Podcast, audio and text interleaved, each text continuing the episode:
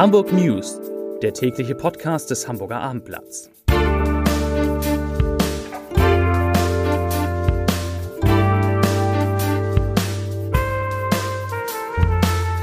Herzlich willkommen. Mein Name ist Lars Heider und heute geht es um ein Zeichen, das Hamburgerinnen und Hamburger gegen den drohenden Krieg in der Ukraine setzen.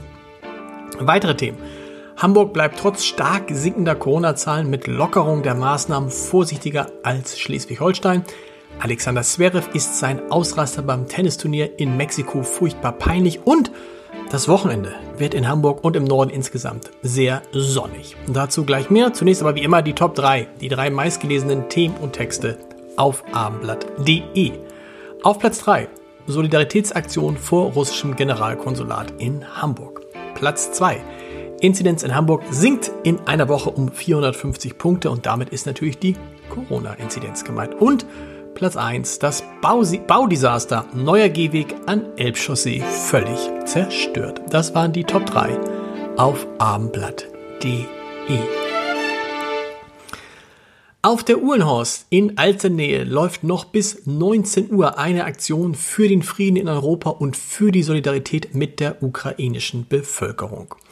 Die Hamburger Landesverbände der Jungen Liberalen, der Grünen Jugend, der Jusos und der Jungen Union haben gemeinsam mit weiteren Organisationen zu einer Kundgebung vor dem russischen Generalkonsulat am Feenteich aufgerufen. Gefordert wird, dass der Krieg in der Ukraine nicht weiter eskaliert und dass all das, was da gerade passiert, schnellstens beendet wird. Motto, wir werden laut für Solidarität mit der Ukraine und für Frieden in Europa.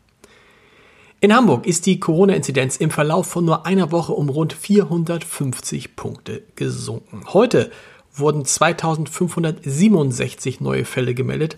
Das sind deutlich weniger als vor einer Woche, da waren es noch 4078. Entsprechend liegt der 7-Tage-Wert nun bei 883,5 nach 962,9 Neuinfektionen je 100.000 Einwohner am vergangenen, also am gestrigen Dienstag. Und vor einer Woche, da waren es sogar noch 1329,6. Auch die Zahl der mit dem Coronavirus infizierten Krankenhauspatienten sinkt weiter. Derzeit liegt sie bei 396. Vor einer Woche waren es noch 445. Auf Intensivstationen werden 51 Menschen behandelt. Vor einer Woche waren es noch 68.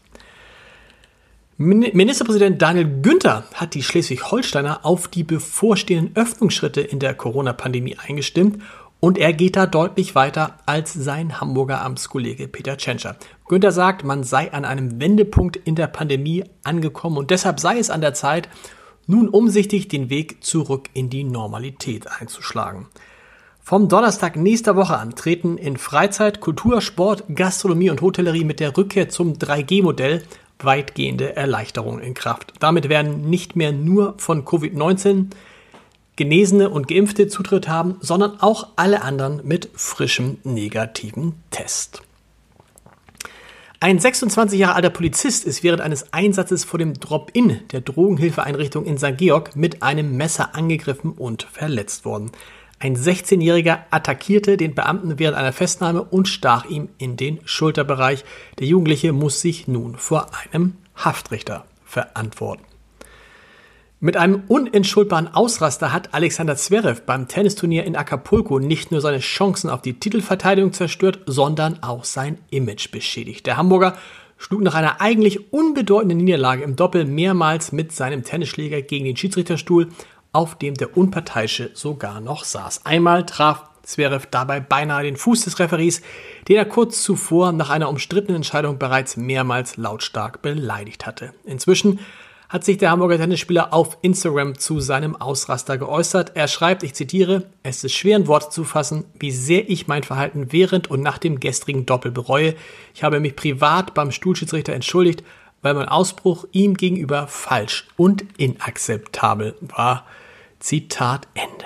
Was erfreulich ist, nämlich das Wetter. Pünktlich zum Wochenende kommt Hoch Kai aus westlicher Richtung zu uns und soll sowohl am Sonnabend als auch am Sonntag für 10 Sonnenstunden pro Tag sorgen. Nachts, da wird es noch frostig und auch am Morgen soll es mit minus 2 bis 0 Grad noch sehr kühl werden. Doch dann, durch die Sonne, kann es durchaus schon Temperaturen zwischen 12 und 14 Grad haben. Allerdings, eh, wie gesagt, erst am Wochenende morgen, am Donnerstag, wird es nochmal ein bisschen grauer und bisschen schmuddeliger.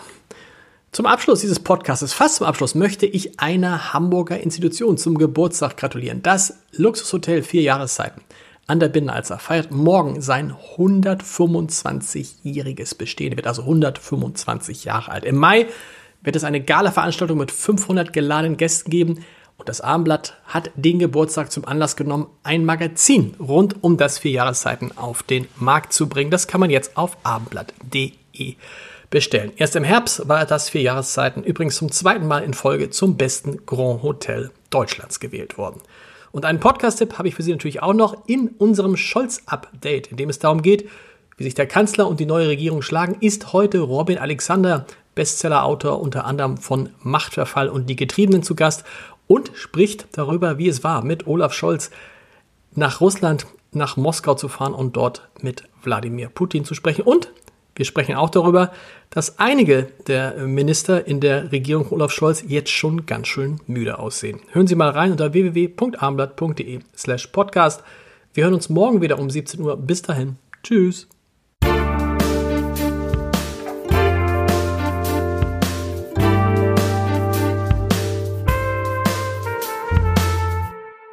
Weitere Podcasts vom Hamburger Abendblatt finden Sie auf abendblatt.de slash podcast.